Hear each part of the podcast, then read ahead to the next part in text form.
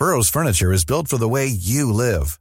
From ensuring easy assembly and disassembly to honoring highly requested new colors for their award-winning seating, they always have their customers in mind. Their modular seating is made out of durable materials to last and grow with you. And with Burrow, you always get fast, free shipping. Get up to 60% off during Burrow's Memorial Day sale at burrow.com slash ACAST. That's burrow.com slash ACAST. burrow.com slash ACAST.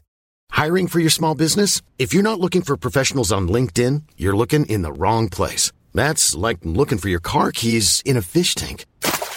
LinkedIn helps you hire professionals you can't find anywhere else, even those who aren't actively searching for a new job but might be open to the perfect role. In a given month, over 70% of LinkedIn users don't even visit other leading job sites. So start looking in the right place. With LinkedIn, you can hire professionals like a professional. Post your free job on linkedin.com slash people today. It's that time of the year. Your vacation is coming up.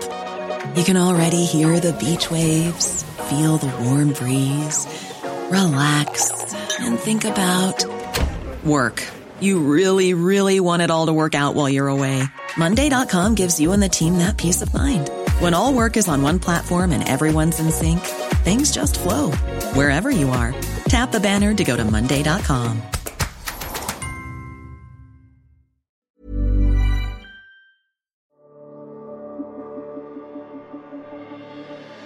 Hello, friends. Welcome. Delighted to have you with me today. My guest is Ijeoma Oluo, and she has written several fantastic books, including her brand new book, Be a Revolution. And listen, if you have ever looked around and felt like the issues we are facing are so big, I can't possibly do it. I can't possibly make an impact. I can't possibly change anything. This conversation is going to set you straight. It's going to set you on the right path. So let's dive in. I'm Sharon McMahon, and here's where it gets interesting. I am really excited to be chatting today. Thank you so much for making time to do this. Thanks for having me. Mm, I have read your other books and loved them and could not wait to be able to speak to you about your new book, Be a Revolution. And first of all, I love the title. I love the cover design. It's so appealing, so eye catching. When you were a little girl, were you ever like, someday I'm going to be a New York Times bestselling author? I definitely wanted to be a writer. I didn't know what the New York Times bestseller list was. I did not say I'm going to write about systemic oppression and white supremacy. So this to me is is a beautiful dream come true in many ways to be able to do it.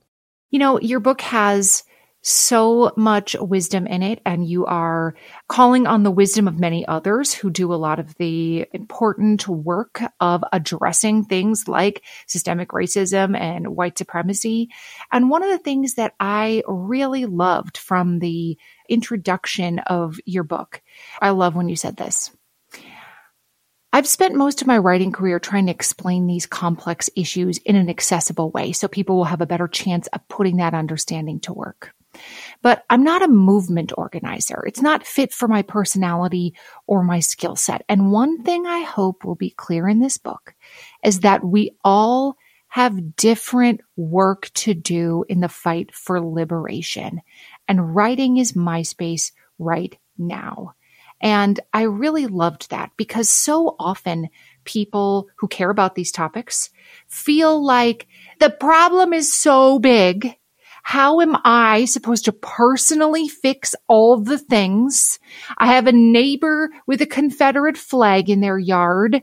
We have 42,000 issues we could address it just in the news today. Like, how am I supposed to fix it all? And I really loved this idea that like we all are meant to do something and maybe we are all meant to do something different. Yeah, it was something that was really underscored so much for me in conversation, right? Not only looking at all the different things that people are doing, but the different ways they came to it and the unique value in people doing work where their talents and skills lie, where their scope of influence lies, and how that puts you in a place where you can do what a lot of people can't. And it's embracing that and realizing that, yeah, it may not make the news. Uh, it may not be this huge grand thing, but choose a person whose life you impact. It's huge. And that's enough because if we all did that, we could absolutely change the world. Totally. I, I've said this many times. All of us doing something small is actually much, much better than like five people trying to do it all. Five people are easy to discredit and discount and we can be like, I hate them. I'm not going to do anything they say. But all of us doing something small will have massive systemic impact. Absolutely. And it's where we have power, right? If you look at where you have influence, where you have power, even if that's a small space, you know, we spend so much time focusing on national politics. And of course that matters, right? But it's important to first recognize that what we see on the national stage always starts on the local stage. But also when it comes to what we can influence and impact, it's always going to be closer to home. And that actually can impact what's happening nationally because it can create buffer and safety and healing around what is being done on a larger scale. Mm, I love that. And I love how you say, I can show you how people with vastly different skills, abilities, privileges, experiences, and more have found their own place in movement work and have been creating vital change within those spaces. And I think so many people suffer from analysis paralysis of like, I don't know what the most important thing is. I don't know how to get started. I can't, I don't, and so they do nothing they are paralyzed by the complexity, by the overwhelm, and by just feeling as though the problem is insurmountable. And I loved that you, you said that people with all different levels of ability, skills, privilege, position, they all have a place in this and they are all meant to do no, something. Nobody can do it all, but everybody can do something. And I really hope that people will see this in the stories and say, this is something I can do or this is something I can support, right? Because even if in the moment, in the beginning, you're like, I'm not sure what I can do, at least you're seeing examples of all of these people who are often very under resourced and under supported doing a lot. And even just saying, Hey, how can I help you? How can I support you is a great way to start because then you can kind of start to develop your own skills and your own preferences and figure out, Oh, that helped and that didn't help. And, you know, and you can really find your space. But people start with your interests. You know, I mean, that's a great place to start everywhere you are, chances are race is an important factor. Chances are there is oppression that is a factor in any kind of space that you're in. So you can start there and know that it absolutely will have an impact. I love that idea that you just mentioned that if you don't know where to start or what to do, ask somebody else who is doing the work. How can I help you? Because they're having an impact. You helping them can broaden their impact and can help you develop new skills that you can then take and use in other ways. I love that. And find an area of interest. I'm a longtime teacher. And so my area of interest is very much, you know, it's in government, of course, but it's also in education. But not everybody it works in education. Not everybody understands what it's like to be in a classroom. Other people work in a church. Other people have kids and they stay at home with them and they want to understand like, what can I do? Or they just work in a hospital and they feel like, listen, I am just out here trying to keep people alive every day. I don't know what to do. And I love the idea that like, ask somebody else who's doing the work. How can I help you? It can really be that simple. Yes. And it's something that can make a huge, huge difference. It's a great way actually of maximizing effort. If you're like, I'm not quite skilled at this, you know, amplifying the work of people who are skilled at this and have been doing it a long time, not only will educate you, but will add a lot more impact than you kind of fumbling around in the beginning. And you can grow into a space where you can do more should you choose. But even if you say, for the rest of my life, I'm just amplifying people who are doing important work, supporting people in a measurable way that are doing important work that matters a lot as well. That matters. That matters. I love that. What would you say to somebody who feels like I'm scared of doing it wrong? I'm scared of doing things like addressing systems of oppression and white supremacy. I'm scared of doing the wrong thing. I don't want to offend or I don't want to make things worse. What can you share with that person? One I would say is you will do it wrong. Everyone does. We all come up in the same systems, right? That purposefully keep information from us and purposefully feed us misinformation about systemic oppression. So you're going to get it wrong. And you're not going to immediately know all of your privilege. And it's going to hurt. It's going to suck. It sucks every time. And it's important to be prepared for that. You know, to say, okay, so I will probably get this wrong. I will probably have to make amends. People may well at certain times be upset with me. What can I do to mitigate that? What can I do to heal that? What can I do to learn from that? And so one is commit to how you're going to respond. You know, ask questions, see if you can understand what happened, learn, you know, do the, all the things we kind of talk about if you take like classes on communication, right? You know, repeat back what you think you're hearing so that you know that you are understanding and ask people what repair looks like.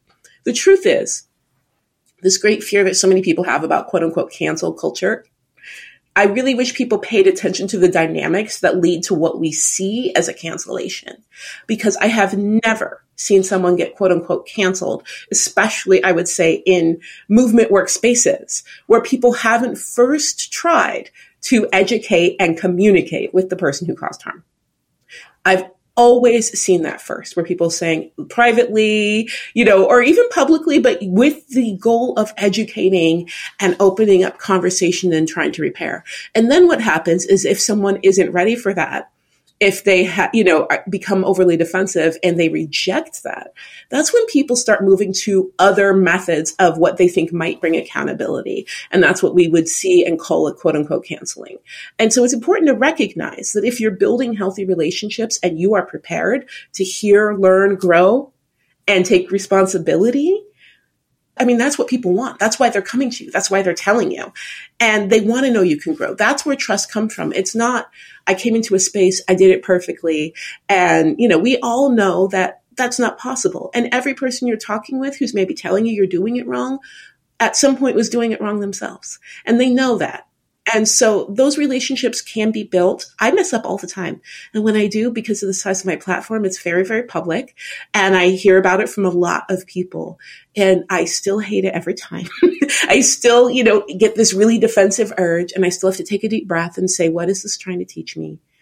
Can I recognize the generosity of someone thinking that I am capable of learning and letting me know, of someone still wanting to be in relationship with me because they're taking the time to tell me about harm done and how can I move forward, you know, and stay in relationship with people and take accountability.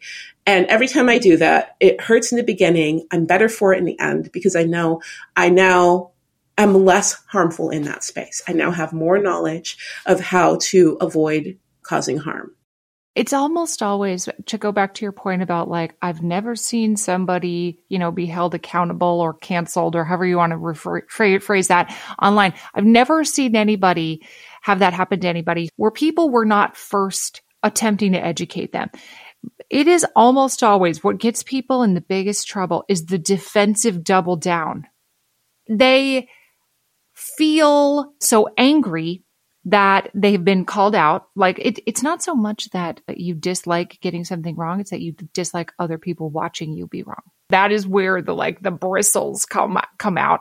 You feel really defensive, and then you get into the like, listen, you that's not what I meant, or you try to tell everybody else while they're wrong. They double down on their original wrongness, and that is what riles people up more than somebody who's like, "Wow, I was not aware of that."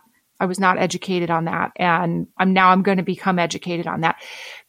People have forgiveness for the second one, but the defensive double down, that is where, mm. And I like what you have to say. Be prepared because you will get it wrong and make a plan. Plan in advance. How will I deal with it when it does in fact occur? Right. and we have these smaller moments too where we can practice it more quietly and privately that we often push aside. So, you know, you'll be reading an article and something will challenge an assumption you made. And oftentimes people will then just put it down. Go, oh, I don't like that article instead of pausing and going, wait, this is actually another chance for me to get more comfortable with being challenged, more comfortable with perhaps acknowledging that I have been wrong about something. You know, if you're talking with someone or have an inter- an unpleasant interaction with someone, oftentimes a thought may come into your head that is really not okay right? You may, you may judge them. You may have a biases that pops up instead of pushing it and going, Oh, oh, don't think that. Pause and say, where did that come from? You know, what, what just happened here? why did I have this response? Where was I taught this? How can I ensure that I am addressing what caused that to come up? Because in these mild situations, if we can't even get comfortable learning and growing then, when when it's tense, when someone's you know in your face, um, when you feel like someone's making an accusation, you're you're going to be even less prepared. Mm. Can you talk for a moment about the discomfort? Because human minds are hardwired to be like, let's be safe. Let's be comfortable. Let's maintain status quo. Let's find information that supports what I already know and believe. and it feels, as you mentioned with the article, like you put down the article that makes you feel uncomfortable. I don't like that information. I don't like what it had to say. It made me feel icky. Can you address this notion of discomfort and why discomfort in many ways is actually the key to growth? I would say first, it's important to recognize how much we protect our ego, right? Our ideas of self. And we do treat anything that challenges our idea of self as a threat, like a mortal threat to us. And it's important to know what our idea of self is and being, be willing to examine that because we don't actually build it all ourselves. And a lot of times we think we do that our idea of who we are is organic, but we're told by media, we're told by our families and our communities every single day who we are and who we aren't. And it's important to recognize that that is shaped by privilege, that is shaped by race and ethnicity, by gender, by sexuality, by class, in ways that can be really harmful, either harmful to how we see ourselves or how we see ourselves in relation to other people and how we see other people in relation to us. And so it's really important to recognize that often what we feel like is threat is a challenge to our idea of self. And so know that, you know, examine that. And and we all have that and to see that that's that's happening. And then i say we have to kind of normalize this kind of discomfort because the more practice we get at it the easier it actually does get. You know it's still not my favorite thing but it's quicker it's easier and being able to move through these things that will happen, right? Conflict is always going to happen. Knowing that you have a process to move through it and address it and grow from it, and then actually integrate what you've learned into a more authentic idea of who you are is really, really important. And then I'd say it's also really important to remember that there are levels of discomfort that many of us have had to be used to for a long time, levels of pain and trauma that many of us have had to be used to for a long time. And that there is a weaponizing of this kind of inability to be uncomfortable that is done to people of privilege, especially white people. And this idea that you can't be uncomfortable, can't grow, can't change, that it might just kill you to learn that you've been a part of harm is a weapon used to trap you in causing harm. And it's a very pessimistic idea. So there's something, it's important to know that there's something really optimistic in the people telling you, you can hear this, you can grow, you can change, you can come out better, stronger, more authentic, more connected to other people on the other side of this, better able to handle any conflict in your life, any disagreement in your life, better able to have real relationships in your life it's important to understand that this whole idea, you know, where we have laws being passed saying that we can't teach subjects that make people uncomfortable about their race or, or ethnicity is infantilizing an entire racial group and making them less prepared to learn and grow in any way. And that's a real harm. That's a, that's a measurable harm, not only to what it does to people like me, it's a real harm to white people themselves. That's exactly right. It's infantilizing people to think that you are incapable of hearing a story in the ninth grade about something bad that happened in history. Like you are such a precious, pretty, pretty little princess that we can't possibly have any upsetting information in your brain. Like we should all just be what unicorns? Is that what we're just filling our brains with? Just rainbows and ice cream cones? It grossly underestimates the capability of all people, but especially of adolescence, but yet children are quite capable of understanding that bad things happen in the world and learning how we can take steps to make sure those bad things don't continue happening. That is, that's actually just canon in children's literature, right? Bad things happen in the world and somebody comes along and does something to change it. But the idea that suddenly we can't, we can't possibly learn about that when it comes to quote unquote controversial topics. We can't possibly learn about that. We're capable of learning about tanks and guns and wars and Hitler. That's fine. But if we want to talk about another topic that makes us feel uncomfortable, like race, mm, we need to ban that. Let's pass a law. Our children deserve to be free from discomfort in schools. But when it comes to things that are directly impacting students in school today, if it makes you uncomfortable, let's not bring it up. Right. And and of course we also like even if we're going to talk about Nazis, we're not going to talk about what causes genocide. We're not going to talk about nationalism and the problems with nationalism. Uh, you know, we're going to just have this this thing happened and it was bad and it stopped and magically somehow we'll make sure it doesn't happen again, but we're not going to actually study how it happens. It's just so interesting to me too, because I don't even think it's they don't want our children to be uncomfortable. That's the lie. They want adults to not be uncomfortable because the truth is it's terrifying to be a child in the world and to know that things are happening because children are not you know, they're not that ignorant. Like they see the world, they have the internet, they have television, they hear parents talk. And then to offer no explanation. It's just a randomly scary, horrible place where horrible things happen and there's no reason why. What an awful, terrifying world to have our children in, you know? Mm, that's a really good point. That's a great point. That offering no explanation is actually scarier than offering a, an explanation that kids can learn something from and potentially do something about in the future. Yeah, I love that. that that's that's a fantastic point. I want to talk a little bit more about somebody who maybe is they are new to having these kinds of conversations and when we talk about things like liberation they're like isn't that isn't that what the civil war was isn't that like the end of enslavement like, isn't that what liberation is? And some of these people are, again, as I mentioned, just now beginning to learn about these topics. And so I'm wondering if you can help us understand what does liberation mean in the context of 2024?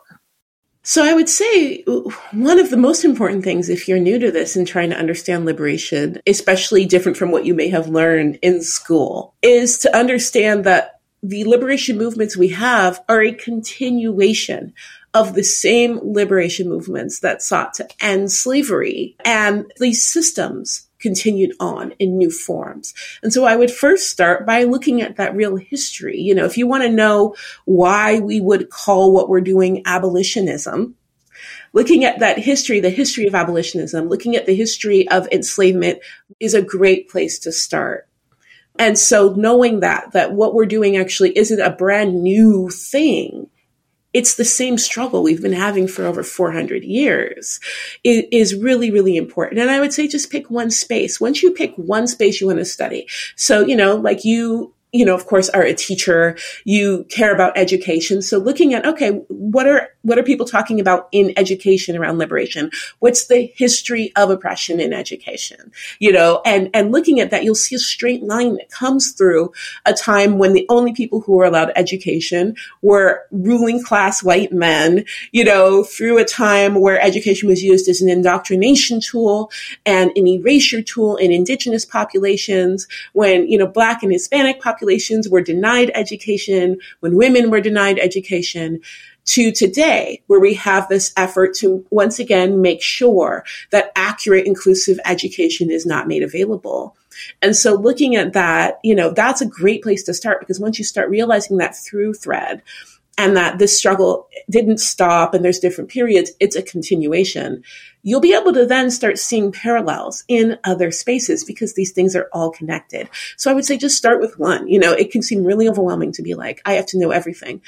But even those of us who write and speak on systemic racism, we actually all have our spaces that we spend more time in than others. And, you know, we decide that's where we're going to delve in because it is vast, because it is continuous, but it allows us to have then the ability to see parallels, to quickly catch up in other areas and be able to give support to people who are doing work in those areas. I love that. And I I just I keep coming back to your idea that like start with one thing. Find one thing you're passionate about. Find one person you can help. Do for one what you wish you could do for everybody instead of allowing the complexity and enormity of the issue to paralyze you. You know, I don't have any medical training, but I certainly know that systemic oppression has impacted medical care in the United States. Even though I know that, that's probably not my field of influence, right? I don't have any medical training. Why would anybody listen to me? I can memorize some statistics, but otherwise I don't have influence in that space. But I, as a teacher, and I know millions of teachers that listen to this and watch my social media channels, etc that's just one example of a space that I have more influence over. You, as a phenomenal writer, you have the ability to influence readers in a different way, or perhaps you're giving a public speech. That is a different sphere that you have. So I just want to keep it reiterating this idea that like everyone can do something and you can start by finding one thing that interests you or one field of expertise or one person that you know. Nobody is absolved from responsibility but neither is one single person responsible for it all. Right. And I, and one of my favorite examples actually in the book when I think of this is I think of Ian Head, who is a white man, grew up in Portland, you know, majority white space and a rap nerd and really, really loved rap, you know, is a producer, a DJ, and in listening to these lyrics, in caring so deeply about these rap artists, in believing what they were saying about what they were facing every day in a situation completely different than his own, he was able to find his pathway into some very, very, very important abolitionist work, right? So it can really be something like that. Like, I love rap music. Okay, I'm going to start here. I'm going to delve in here. And, you know, now he's helped, you know, he was a, a, huge part of the court case against stop and frisk in New York City, right? That's, it led him into these spaces because he decided to look deeper into the space that his knowledge and passions lied. And so, you know, that's just one example of how you can really be brought into some really beautiful and impactful work. Mm, I love that. Tell us a little bit more about how you chose to sort of structure this book, because as I mentioned, you have so many experts that you have sort of brought along for the journey for all of us to learn from. So I'd love to hear more about how you conceptualized Be a Revolution that was probably one of the more challenging parts of the book because I had all these ideas in the beginning. I was going to cover so many topics. it was going to be so broad. And I had all this research, you know, and all of these people I was hoping to talk to. And what I realized the moment I started really having conversations was that I could not put a structure around this until I was completely done with all of my conversations and interviews. Because every time I talked with someone, my idea of the shape of the, their work and the scope of their work and where it fit and what it aligned to changed. And so I ended up with much broader categories than I thought because the intersectionality of it showed itself. And I couldn't say, you just belong in this bucket because the work that they that people do when they do it in an intersectional nature when they're doing it with care for community impacts so many different populations and so many different topics and so it was really interesting to say oh yeah i may have done you know a year of research and have all these different categories but i i can't i don't even know what a chapter is going to look like until i'm done spending all of this time with people. And then I had to kind of go through and say, where, what are the themes I'm seeing? What are the commonalities I'm seeing? And it was beautiful for me personally because it really did underscore for me as someone who does this work that I have to stay broad, that I have to stay connected and that there are so many different ways to be looking at and doing this work. And these overarching themes are vital for all of us to see if we want to be effective. Mm. How did you choose who to work with? I mean, like you said, you could have gone in a trillion different directions. This book would be 9,000 pages long. And I know you chose everybody with such care and thought. And I'd love to hear a little bit more about the thought process behind who you chose to feature. I would say there were a couple of people that I knew right off the bat, right? That I had been in community with or whose work I knew had impacted me or impacted these spaces really well. And I was like, absolutely them. And then for some, it was looking through where really invigorating work is being done and looking at the story and saying, is there a story here that can really enlighten and motivate people? But a lot of the people that I ended up speaking with came from the other people I was speaking with. So when I, when I was talking with someone, I would always end the interview by saying, if you were to pick up this book and read the section with your profile, read through this chapter, who would you be greatly disappointed to not see here? And that was a question I always asked. And in that, a lot of people gave me some beautiful introductions to people I hadn't known. And when I started delving into their work, I was just astounded at, you know, what they were doing. And I'm, I'm still feel so grateful for the trust to have someone say, Hey, I think you should talk to Ijeoma. She's working on a great project and have someone say, Oh, okay. I'm not a public speaker. I don't usually have my, my stuff recorded, but yeah, I'll sit down with you and, and talk about what I'm doing. It's such a gift. And so some of the most amazing, you know, interviews for me personally that I had came through that way, came through introduction because I was talking with people I admired and hearing who they admire and who had informed them. And, and that was always just so wonderful. Mm, I love that. And I love how your book gives not just theoretical ideas or here's some like big picture thoughts of ways that you can contribute to the movement, but I really love the very specific practical ideas because people so often hear about something that really they really want to do something about and they just feel like what can I do? I don't even know. And I love that these chapters have very specific tangible things you can do like support small businesses of color and you say, if you really want to know that your money is going directly into the hands of workers and smaller entrepreneurs and creators of color and helping to close racial wealth gaps, support your local small businesses of color. I mean, there's, that's just one of like 10 different tips in the section about businesses. Many of them are very accessible something I can look at and be like, I, I can absolutely do that. I can support this kind of legislation. I can ask my congressperson to make sure that we're protecting X, Y, or Z. But I love the tangible that you mix in with this sort of like bigger picture thinking. Yeah, thank you for that. Yeah. And I would say, you know, for those of us who do this work, we're always hearing from people, oh, you know, I just wish there was something I could do, but it just seems impossible. And, you know, so I wanted to show first what people have been doing because I think that that's so important. Um, and then give people steps to that because I also feel like the generosity of all of these movement workers who sat down with me and took time away from this really, really vital work they're doing to share their stories in the hopes that it would educate and inform and motivate. There's a debt owed. There's a debt I owe and there's a debt the reader owes to really do something with that. And so I wanted to make it as simple as possible to, to get people to start taking those next steps. I really appreciate that. I appreciate that. And I appreciate this sort of like illuminating pathways that people can take because I, like you just mentioned, so often people wish, wish there was something I could do, but they feel uneducated on exactly what that means. And it's almost like you've just turned on a light where it's like, here's a path you can take. And in this chapter, here's a path you can take. And I, I love that you're encouraging people to like choose one. Uh, and some of them are very, very small, tangible things. And I really like that you have such a breadth of suggestions for people. I want to know what would you hope that the reader takes away from this book when they close the book after reading all of these st- stories, after learning more? What would be your fondest wish for like, I hope that they close the book and take away some of some of these ideas. Um, you know, it's it's always interesting for me because as I'm writing this is a these are questions I'm asking myself all of the time, and there are multiple answers because I know there are people coming from multiple perspectives and privileges.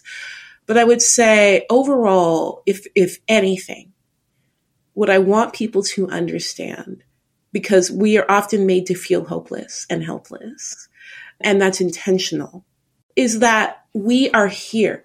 Like we as in like me as a as a black queer woman, our indigenous populations, all of our populations of color, our disabled populations, we are here and we exist because of what people have been doing, because of these everyday victories that people have when they decide to do this work in service of community. So it's not just you can do something. It's things are being done every day that we are a living testament to it. And so I, I really want people to kind of shift their perspective because there's definite times where even I feel like overwhelmed, like it's too much. This is a especially horrible time that we're in. And then I remember that time and time again, generation after generation, we have shown that we can get through because of this care. And all I have to do is look to that. All I have to do is look to that tradition of community care. And I have the pathway forward for myself and for my community. And so just joining that long tradition, that beautiful tradition that everyday people have been a part of for hundreds of years is a beautiful thing to do. And it's accessible to all of us.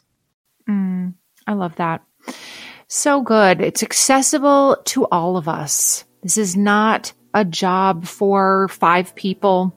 It's not a job for people of a certain group only.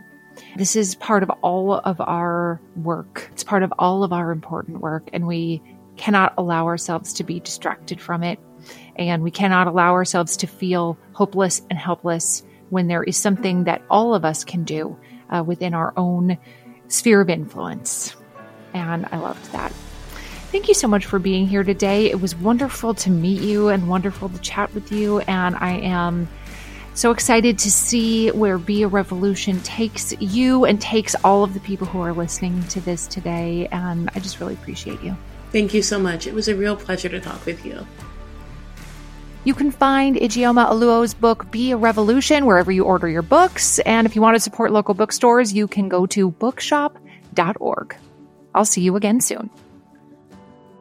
The show is hosted and executive produced by me, Sharon McMahon. Our audio producer is Jenny Snyder. And if you enjoyed today's episode, please be sure to subscribe on your favorite podcast platform. And if you could leave us a review or share this episode on social media, those things help podcasters out so much. Thanks for being here today.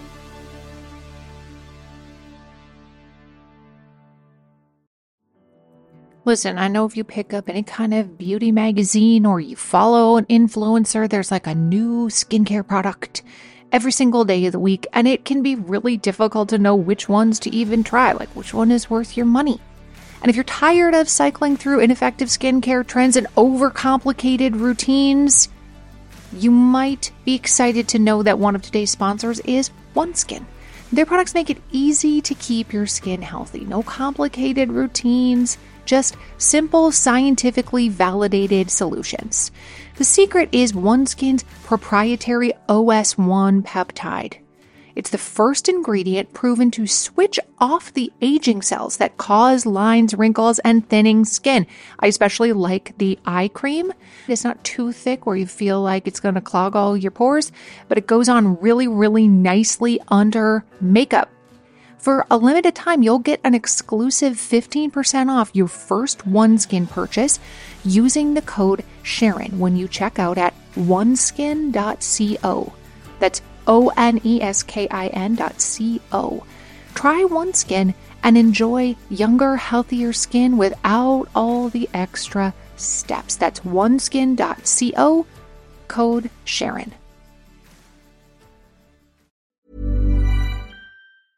Small details are big surfaces, tight corners are odd shapes, flat, rounded, textured, or tall. Whatever your next project, there's a spray paint pattern that's just right. Because Rust new Custom Spray 5 in 1 gives you control with five different spray patterns. So you can tackle nooks, crannies, edges, and curves without worrying about drips, runs, uneven coverage, or anything else. Custom Spray 5 in 1 only from Rust Even when we're on a budget, we still deserve nice things. Quince is a place to scoop up stunning high-end goods for 50 to 80% less than similar brands. They have buttery soft cashmere sweaters starting at $50, luxurious Italian leather bags, and so much more. Plus, Quince only works with factories that use safe, ethical, and responsible manufacturing. Get the high-end goods you'll love without the high price tag with Quince. Go to quince.com slash style for free shipping and 365-day returns. This message comes from BOF sponsor eBay. You'll know real when you get it. It'll say eBay Authenticity Guarantee. And you'll feel it. Maybe it's a head-turning handbag, a watch that says it all, jewelry that makes you look like the gem, or sneakers and streetwear so fresh every step feels fly. eBay gets it. So look for the blue check mark next to that thing you love and be confident that every inch, stitch, sole, and logo is checked by experts. With eBay Authenticity Guarantee, you can trust that feeling of real is always in reach. Ensure your next purchase is the real deal. Visit eBay.com for terms.